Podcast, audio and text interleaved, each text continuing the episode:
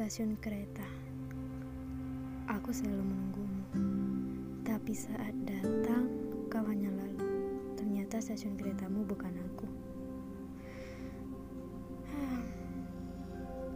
Sesuatu yang dibangun oleh dua pihak saja bisa gagal.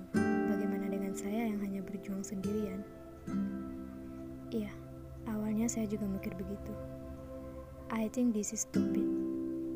Ngapain mencintai tanpa dicintai? Itu hanya akan menyakiti diri sendiri. Tapi setelah saya pahami, saya menemukan filosofi sendiri. Mencintai itu pilihan, termasuk mencintai sendirian. Sebenarnya saya bisa saja berhenti mencintai dia yang tidak mencintai saya dan memilih orang yang mencintai saya. Tapi mencintai dia bukan satu kesalahan. Saya tahu saya dan dia nggak satu arah. Saya dan dia nggak satu tujuan. Tapi selagi saya masih bisa menerima, selagi saya masih baik-baik saja dengan itu semua, kenapa tidak?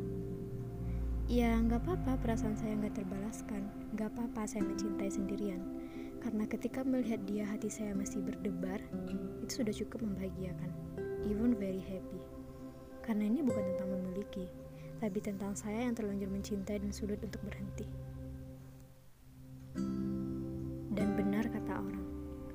Ketika saya mencintai seseorang tapi orang itu tidak mencintai saya, yang gagal bukan saya, tapi dia. Karena dia yang tidak berhasil mencintai saya. Dan ya saya menang, saya menang dalam mencintainya, saya menang dalam mengaguminya. Tapi tidak dengan menaklukkan hatinya. Tapi nggak masalah, yang penting saya mencintainya. Jadi untuk kita yang sekarang sedang berjuang sendirian, tidak apa, karena memang tidak mudah untuk memaksakan perasaan.